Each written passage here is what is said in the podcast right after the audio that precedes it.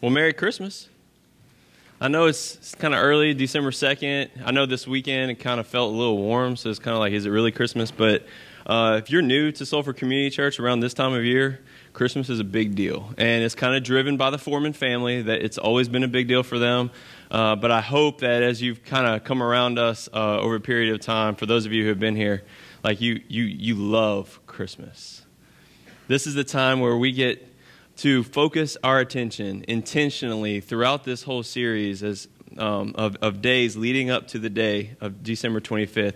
We get to meditate on Jesus Christ coming in the form of a baby, God in flesh, God with us, Emmanuel. And so I know things are, are crazy busy this time of year. Like it's, everybody's trying to schedule things. Like I know my family, it's like, okay, how soon can we schedule our family get together before y'all have to go to other families? So in October, like, hey, what are y'all doing for Christmas? Like, come on. But that's the way we end up, right? Like everybody's just running and gunning uh, all month long. What we do here on Sunday mornings, at least for you, and what we're hoping with this Advent guide is that it allows you to take time out of all that busyness, out of all the crazy chaos, and be intentional focusing your mind, meditating on the Word of God and what He has promised and what He has fulfilled and what He has promised that will be fulfilled one day. That's Advent. Trent told you about that this morning. Advent literally means coming. And so we celebrate the first coming. That Christmas morning, when we get together with our families, and I hope you get to read the story from Scripture. I'm going to read it for you this morning, a good portion of it.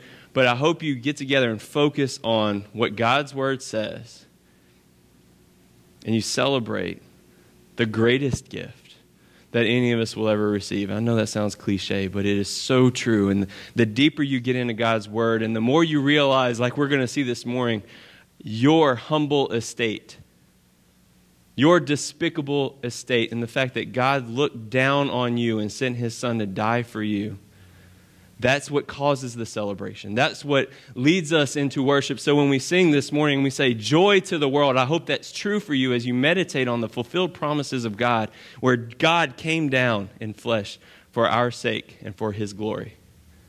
That's Christmas. And so I'm excited. I, I hope you are. I know that for the next four weeks, all of our preachers that are going to stand before you are going to be pumped to, to get into the Gospel of Luke and where we get to teach you from this portion of Scripture. So I hope your heart's ready. I hope you've prepared him room in your heart, as, as Hunter talked about this morning. So go ahead and open up your Bibles to Luke chapter 1. Over the next four weeks, what we're going to do is we're going to look at four different responses, and recorded by Luke, to the coming of Jesus Christ. But before we do that, I'm going to do something a little different. So if it's uncomfortable for you, just go with it. I'm going to ask you to close your eyes. Close your eyes. And I want you to think about that one thing you want most in this world. I want you to see it. It could be tangible. It could be something like a, a new car. It could be a, a home. It could be something personal. For you single people, it may be that you, man, I really want a, a, a, godly spouse. It could be a child. Maybe it's a friend, a restored relationship with somebody. It could be something spiritual. Maybe that one thing you want most in this world is salvation for somebody in your life. Maybe you want to be delivered from some sort of addiction some sin that still haunts you. It could be a feeling, it could be that you want to be able to respond and say, joy to the world. Maybe you want to feel peace. Maybe you want to feel love. Think about that one thing. And now that you have it, I want you to think about what your life will be like if you were to receive that thing, if that thing were to happen. What, what will you do? How will you feel? Now think about how long you've wanted this thing. For some of you, it might be days, weeks, months. For some of you, it might be years. It could be longer. I want you to feel the weight of how long you've been waiting for that thing. And I want you to feel the weight of the, that strong desire that you have for that one thing.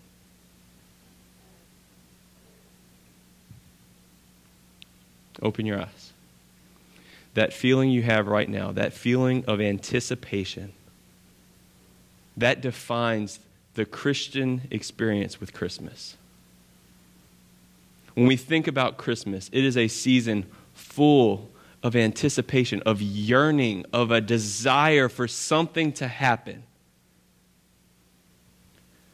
And it goes all the way back to the beginning. In Genesis chapter 3,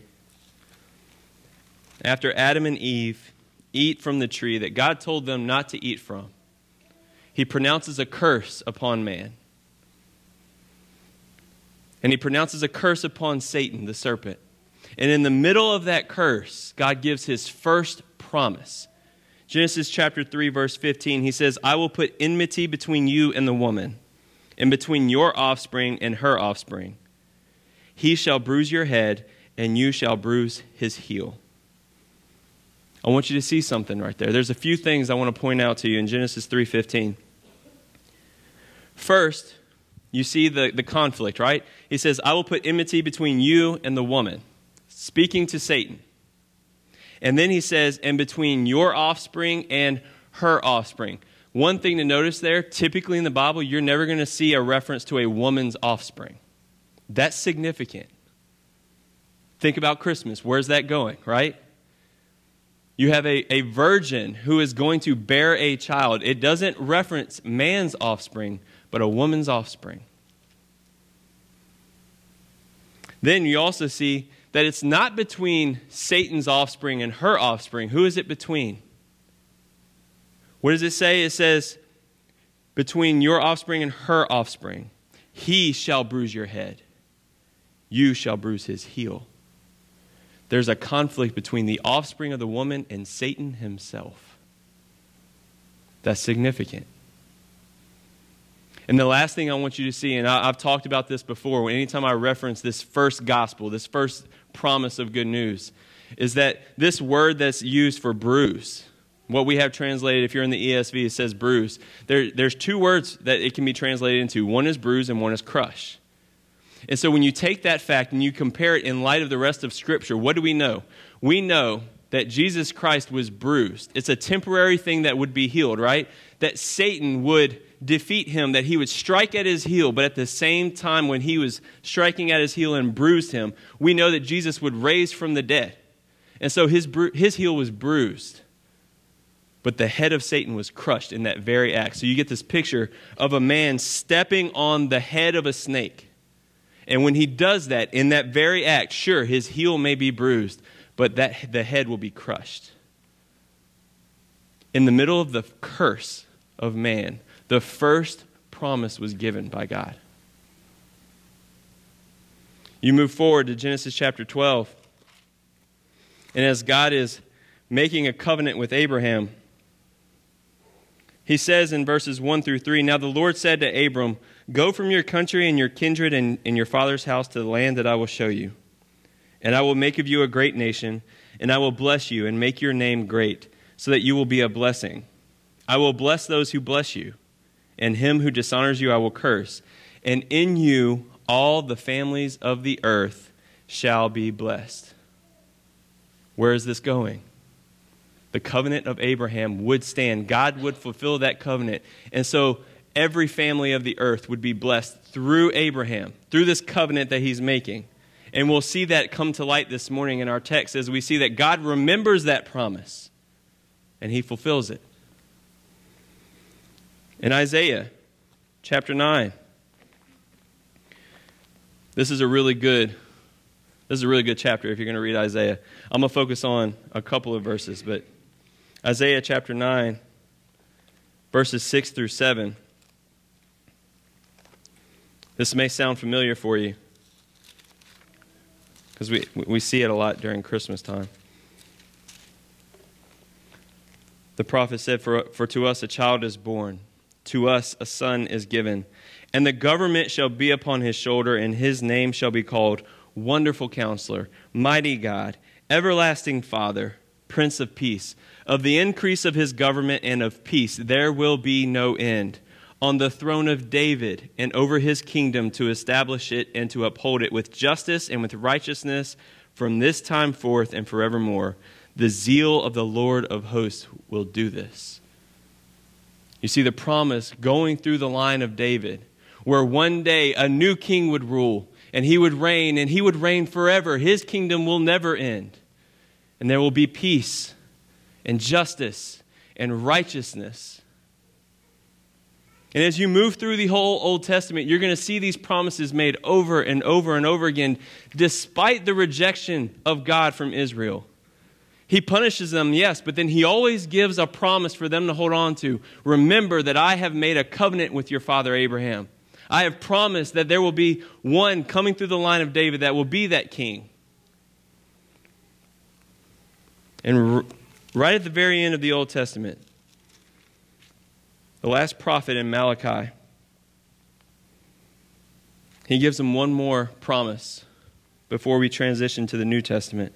Malachi chapter 4, verses 1 through 6. For behold, the day is coming, burning like an oven, when all the arrogant and all evildoers will be stubble. The day that is coming shall set them ablaze, says the Lord of hosts so that it will leave them neither root nor branch. But for you who fear my name, the Sun of Righteousness shall rise with healing in its wings. Hark the herald angels sing. You shall go out leaping like calves from the stall, and you shall tread down the wicked, for they will be ashes under the soles of your feet on the day when I act, says the Lord of hosts. Remember the law of my servant Moses, the statutes and rules that I commanded him at Horeb for all Israel. Behold, I will send you Elijah the prophet before the great and awesome day of the Lord comes. And he will turn the hearts of fathers to their children, and the hearts of children to their fathers, lest I come and strike the land with a decree of utter destruction. And then we have 400 years after that. The people of God don't hear from him.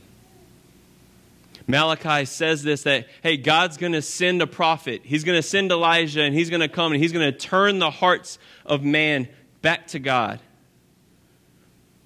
And then 400 years of silence. So this morning, we're going to sing a song later, O Come, O Come, Emmanuel. That's my favorite. So every year, I'm going to request this when it's my time to preach. But O Come, O Come, Emmanuel when you, when you sing that song, you, you, you get a feel for the connection between that and that very first promise in Genesis 3. That promise that, that God made to Abraham in Genesis 12. What you see throughout all the prophets in the Old Testament and ending with Malachi. When you say, Oh, come, oh, come, Emmanuel, it's this feeling of anticipation, right? What you felt for that one thing that you want most in this world. That's amplified a hundred million times worth because it's been thousands of years since that first promise was made. Oh, come, Oh, come, Emmanuel. We're waiting.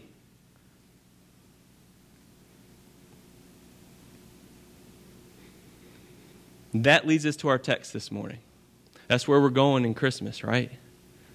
Because God's promises are going to be fulfilled. As we get into Luke chapter 1, God is putting, He's starting to put the finishing touches on this plan that He started way back then, and it's starting to unravel right before all of mankind. This week, we're going to look at Mary's response. We're going to look at Mary's song of redemption as she responds to this promise being fulfilled.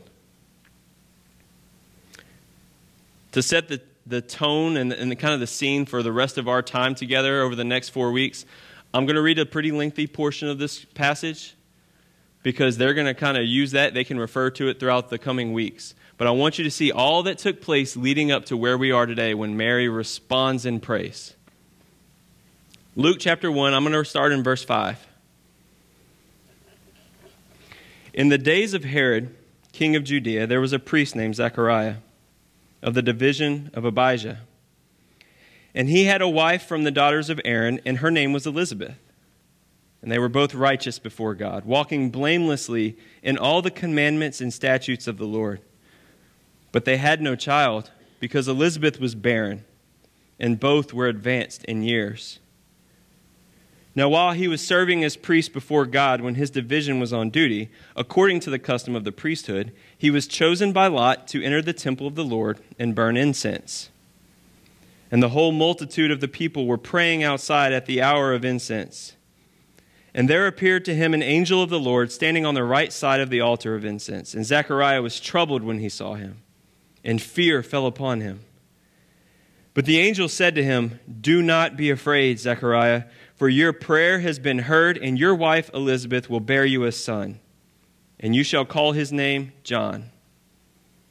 And you will have joy and gladness, and many will, re- will rejoice at his birth, for he will be great before the Lord. And he must not drink wine or, or strong drink, and he will be filled with the Holy Spirit, even from his mother's womb. And he will turn many of the children of Israel to the Lord their God, and he will go before them before him in the spirit and power of Elijah, to turn the hearts of the fathers to the children, and the disobedient to the wisdom of the just, to make ready for the Lord a people prepared. And Zechariah said to the angel, How shall I know this?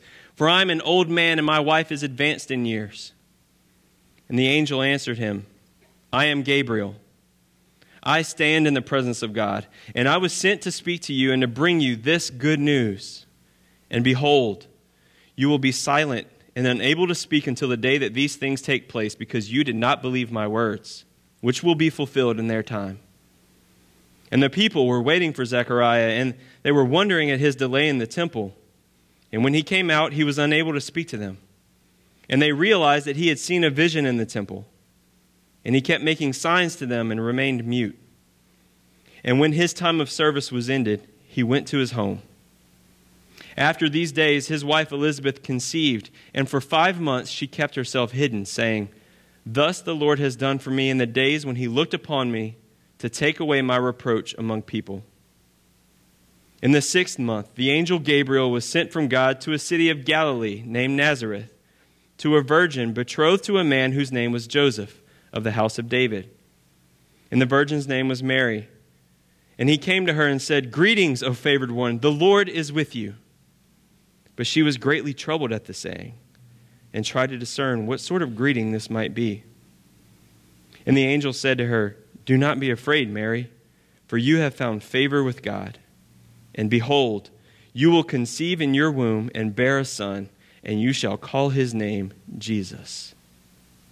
He will be great and will be called the Son of the Most High. And the Lord God will give to him the throne of his father David. And he will reign over the house of Jacob forever, and of his kingdom there will be no end. And Mary said to the angel, How will this be, since I am a virgin? And the angel answered her, The Holy Spirit will come upon you, and the power of the Most High will overshadow you. Therefore, the child to be born will be called Holy, the Son of God. And behold, your relative Elizabeth, in her old age, has conceived a son, and this is the sixth month with her who was called barren. For nothing will be impossible with God. And Mary said, Behold, I am the servant of the Lord. Let it be to me according to your word. And the angel departed from her. In those, day, in those days, Mary arose and went with haste into the hill country, to a town in Judah, and she entered the house of Zechariah and greeted Elizabeth. And when Elizabeth heard the greeting of Mary, the baby leaped in her womb. And Elizabeth was filled with the Holy Spirit, and she exclaimed with a loud cry, Blessed are you among women, and blessed is the fruit of your womb. And why is this granted to me that the mother of my Lord should come to me? For behold, when the sound of your greeting came to my ears, the baby in my womb leaped for joy. And blessed is she who believed that there would be a fulfillment of what was spoken to her from the Lord.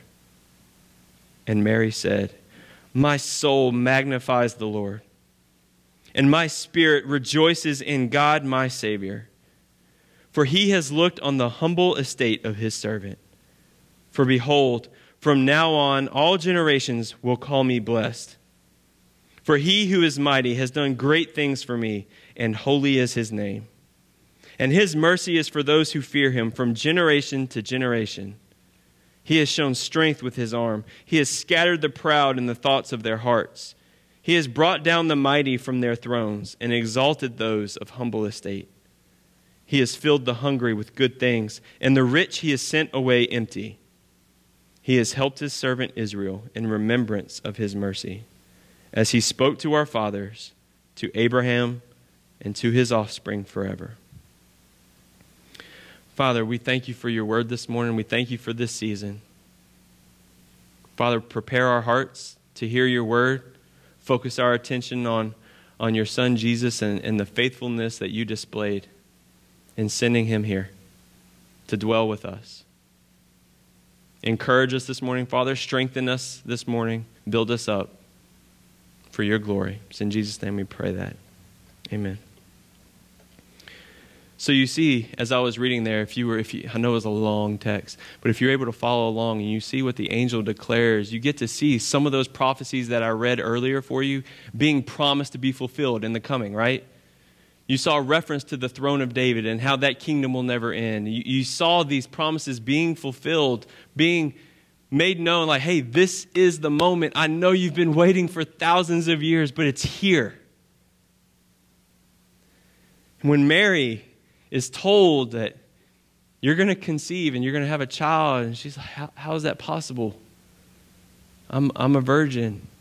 And she gets, she gets this promise of, well, the Holy Spirit's going to overshadow you, and, and you're going to bear the Son of God in your womb, in your body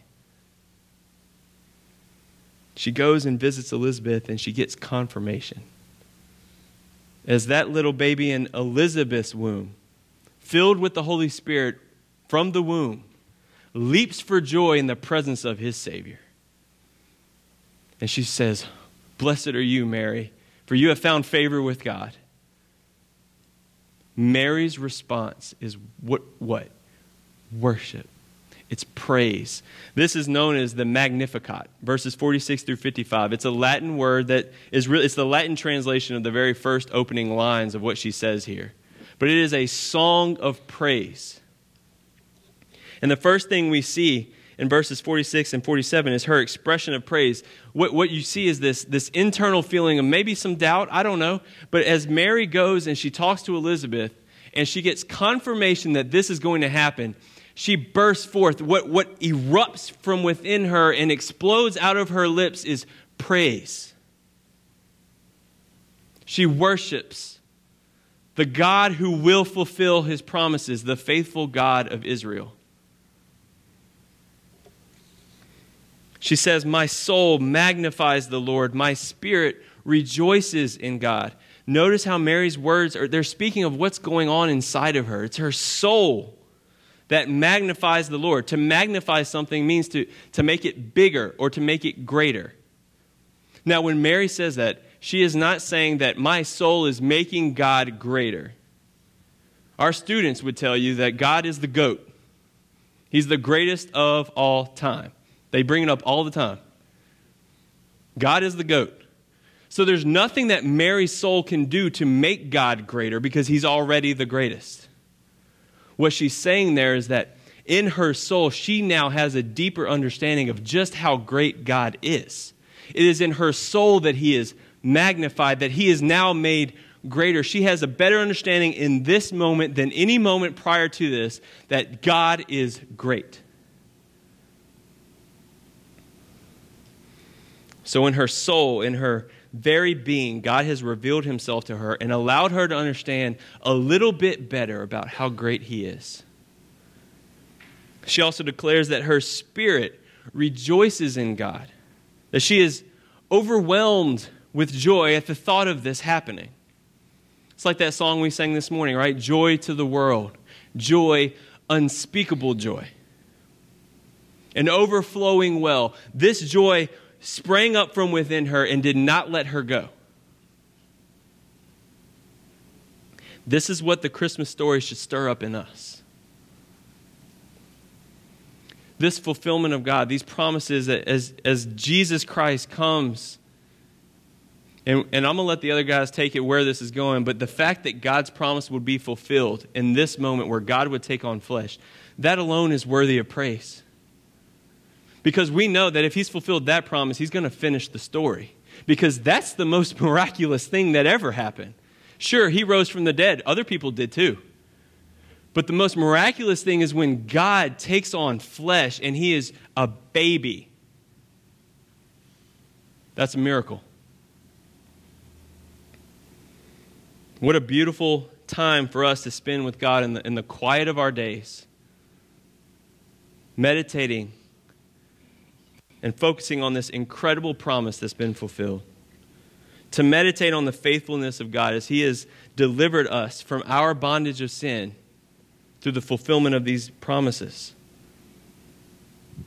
If you're parents, what a wonderful opportunity it is right now in this season to focus your children's attention on Jesus they can relate to a baby.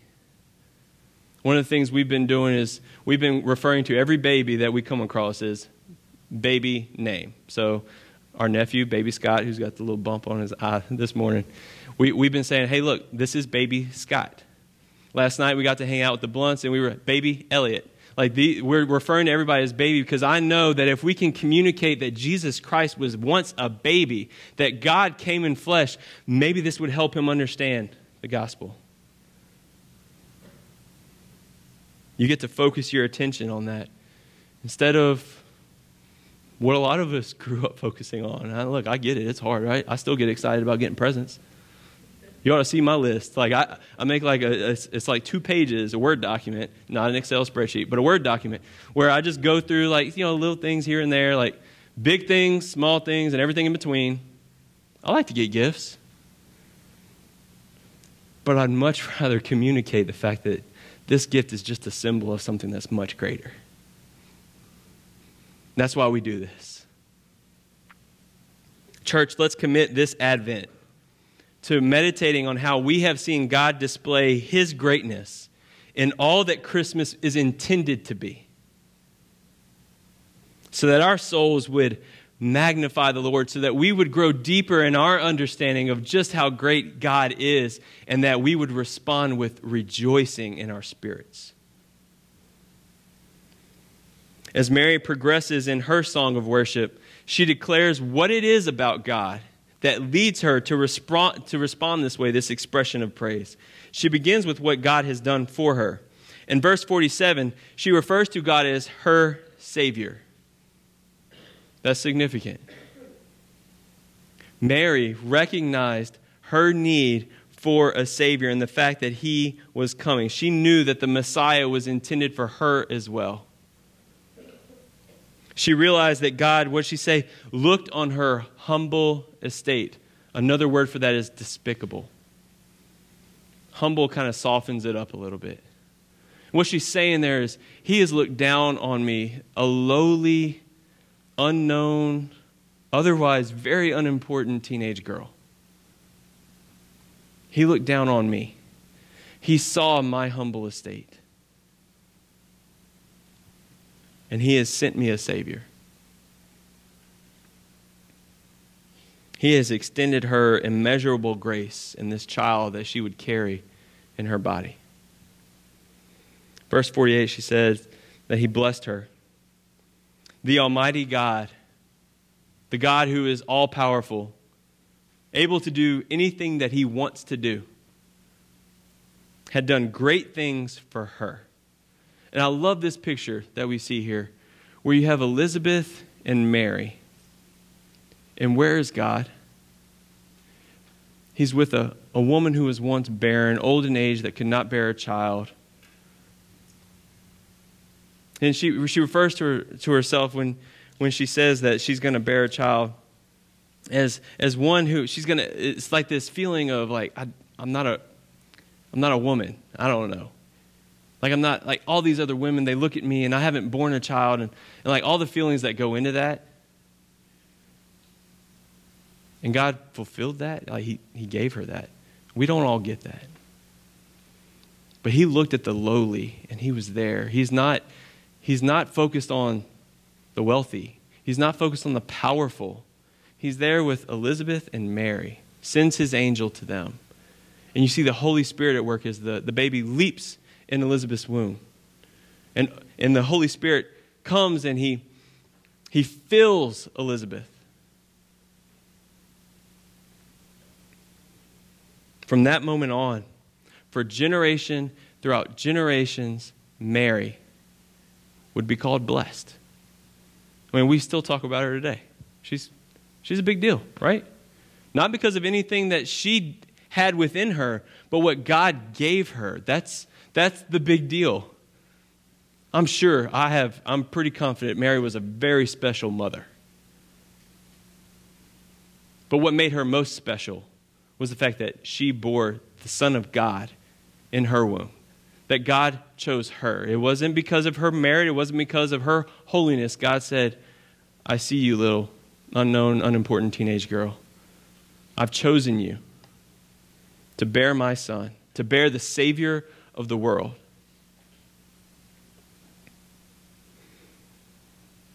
I want you to think about what God has done for you. What has God done for you? Think about just this past year. What has God done for you this past year? For some of us, we've had big moments. We've had weddings. Weddings. We've had a lot of weddings. We've also had a lot of babies. So this big moment, right? Some of us may have had career changes. Some of us may have had restored relationships. Some of us have, have been delivered from something medically, have overcome something, like God's allowed that to happen. Some of us may look over the past 12 months and maybe you don't feel like God's done a lot for you. I want to encourage you this morning. When you get to Christmas, you get to see the greatest thing that God will ever do for you. So if the last 12 months have been hard for you, and you can't say that I've had something great like a wedding or a child or anything like that, Jesus Christ is still King. He's still here. He came in the form of a baby. And the fulfillment of every promise God had made still happens. So, you know what? Remind yourself of that. Cling to that if that's where you are this year. For the rest of you, don't forget what God has done for you. Don't forget that. Because He's blessed you. Mary then moves to praising God not just for what he's done for her, but then she thinks about his character, who he actually is. Verse 49, she says that he is holy. So, reflecting on her despicable, lowly estate, she recognized God as holy, as, as righteous. And what we see in Scripture that God is perfect. He is a perfect God who requires his creation to be perfect as he is perfect. And at the same time that he is holy, he's merciful. She says that at the same time that, that God, that those who would fearfully commit themselves to submitting to God, from generation to generation, they will receive mercy.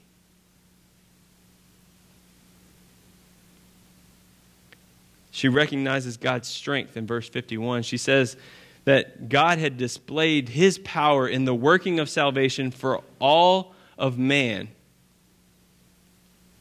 as she, a virgin, would give birth to God in the flesh. That Emmanuel was there. This power would be further displayed in how God would, would use that child to completely turn the world upside down. In verse 51, she said, He scatters the proud in the thoughts of their hearts. The Jewish religious elite, those who were very proud and rich in their theology, would be confounded in the fact that this promised Messiah was going to be born this way, into this family. Not one of their pure bloodlines that's just sitting there saying, oh, we're, we're the best. But it's this unknown girl and this carpenter, Joseph, that that God would use to raise them, that child.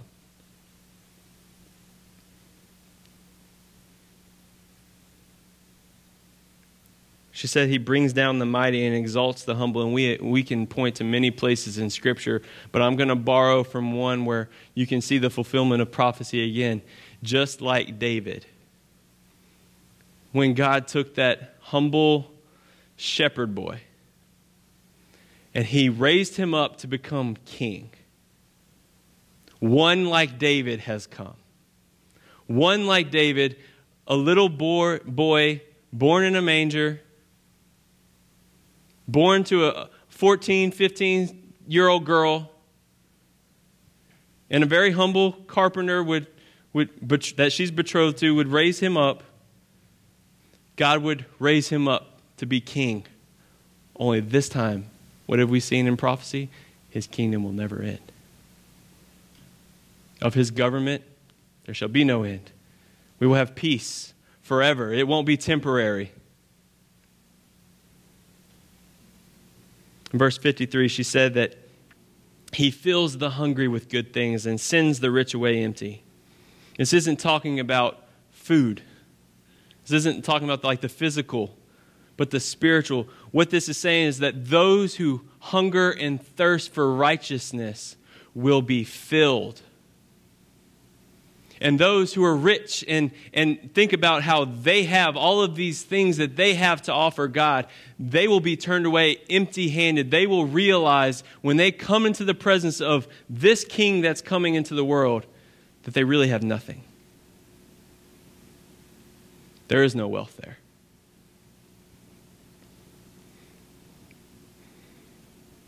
And I love verses 54 through 55. As she concludes this song of praise, she says, He has helped his servant Israel in remembrance of his mercy, as he spoke to our fathers, to Abraham, and to his offspring forever. She's recalling the faithfulness of God. She's remembering. She remembers Genesis 3:15. She remembers Genesis 12 when God made that covenantal promise to Abraham. She's thinking back and reflecting on all of the years of her ancestors waiting in anticipation. Sure, she wasn't there from the beginning, but this has been passed on from generation to generation, hoping, waiting. When is he coming? Oh, come, oh, come, Emmanuel. God is faithful to do what he says he is going to do. He is powerful to accomplish whatever he says he is going to do. And so we can have confidence that all the promises of God will be fulfilled. Why do I say that? I want you to think back to that thing. Think back to that thing that, that you want more than anything else in the world. I would bet that for most of us, whatever that thing is, it hasn't been promised to you. And that's the difference between a wish and hope. For those of us who are Christians, our hope is built on the promises of God. We may really have a strong desire for something, but we're not guaranteed to receive that thing. We, we go to God and we, we hey, God, this, these are the desires of my heart, and I'm confident that He will align your heart. If you would submit to Him, your heart's desires would be His for you. But the difference between a wish and hope is that thing that God has promised. And what God has promised is that one day we would have Emmanuel again that God would be with us once more. That's the second advent, the second coming of Christ. Look with me in Revelation chapter 21. This vision that the beloved disciple John had. Starting in verse 1. He said, Then I saw a new heaven and a new earth. For the first heaven and the first earth had passed away, and the sea was no more. And I saw the holy city, New Jerusalem, coming down out of heaven from God, prepared as a bride adorned for her husband. And I heard a loud voice from the throne saying, Behold, the dwelling place of God is with man. He will dwell with them, and they will be his people, and God himself will be with them as their God. He will wipe away every tear from their eyes, and death shall be no more. Neither shall there be mourning, nor crying, nor pain any more, for the former things have passed away. And he who was seated on the throne said, Behold, I am making all things new. Also, he said, Write this down, for these words are trustworthy and true. And he said to me, It is done. I am the Alpha and the Omega, the beginning and the end. To the thirsty, I will give from the spring of water of life without payment. The one who conquers will have this heritage, and I will be his God, and he will be my son. But as for the cowardly, the faithless, the detestable, as for murderers, the sexually immoral, sorcerers, idolaters, and all liars, their portion will be in the lake that burns with fire and sulfur, which is the second death. O come, O come, Emmanuel. His dwelling place will be with us. This morning, we're going to sing that song. That's going to be the first song in our, in our as we respond in worship, for those of you who are new or maybe not familiar why we do things the way we do things here at Sulphur Community, we do a couple songs after our service because the, the point of that is we want to reflect on what we have seen from His Word and respond just like Mary did with praise. That's why it's not like some of you may come from a traditional, like one song, let's get out of here, I surrender all, let's go. That's not why we do that. We do, we do two songs and respond to what we've seen in God's Word. When you sing this morning, O come, O come, Emmanuel, I want you to think of two things. I want you to think of what that would have meant for this girl, Mary. What that means for her and for all of her ancestors, for all of Israel, for them to sing, O come, O come, Emmanuel. What did that mean for them? And now, reflecting on the fact that he has indeed come, think about how he will come again and yearn for that. Ask God to change your desire that that would be the greatest thing in this world that you would want.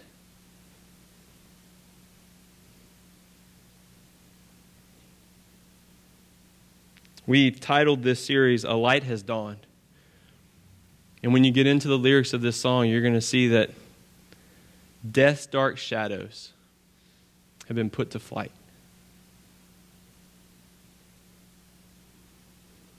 A light has dawned, and the gloomy clouds of night have been dispersed. So when we sing this morning, I, I hope that you're, you're responding in praise to the faithfulness of God. That's the big picture here. That God is faithful. He has shown that He will keep His promises. He has shown that He is powerful enough to keep His promises, even in the most miraculous of ways. So we can move forward in confidence, in the assurance of things hoped for, not wished for, but hoped for, built on the promises of God that we will one day be with our King face to face, that He will come again. So we celebrate that every Christmas the first and the second Advent. So let's praise God in remembrance of His faithfulness and remain confident as we walk in faith towards that promise that will be fulfilled one day. There's a second part of that at the very end in verse 8. There's another promise. It said, But as for the cowardly, the faithless, the detestable, as for murderers, the sexually immoral, sorcerers, idolaters, and all liars, their portion will be in the lake that burns with fire and sulfur, which is the second death. If you've heard me this morning, you've heard that God will fulfill his promises and that He is powerful enough to do that, that God is holy. if you've not trusted in Christ, if you've not seen this story of this baby who is God in flesh, who would grow up to be a man, who is 100% God, 100% man, 200% awesome, that he would go to the cross to pay the penalty that we all deserve, all of us. If you have ever lied in this room, you are in that category. There's a bunch of other things listed, but we can all just start with that one because I'm confident that every one of us have lied. Whether it's to get out of trouble, whether it's to make ourselves look better, we have all done it. If that's you this morning, I want you to know that you're not alone. Because God looked on the lowly estate of Mary. She was sinful. I am a sinful being. I rebel against God. These things that are listed here, I'm guilty of them. But I've trusted in what Christ did on my behalf for salvation. I want to remind you that God is also merciful. If you fear Him, if you submit to Him, if you trust in Christ, if you call out to Him this morning and say, God, I, I don't believe all that stuff, but I at least recognize right now that that's me, Ask God to change your heart. Cry out to Him.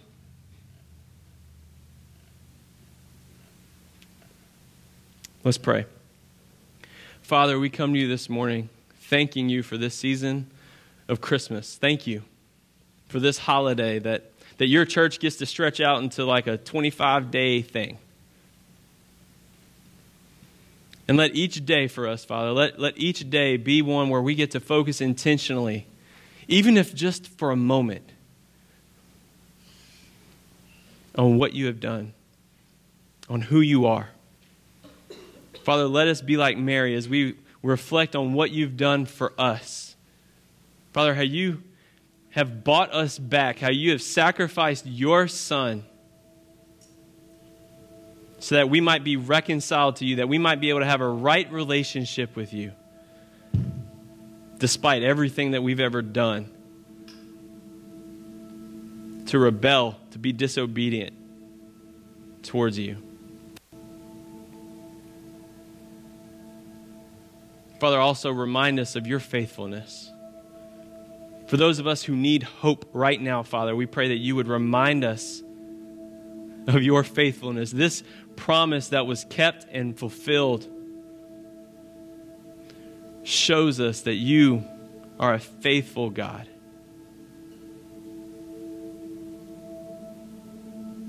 Fill us with the hope of the second coming of our King, whose reign will never end, who will wipe away every tear, who will eliminate death,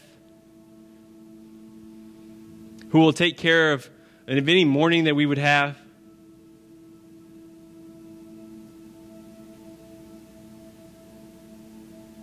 Father, this Christmas, may we magnify you.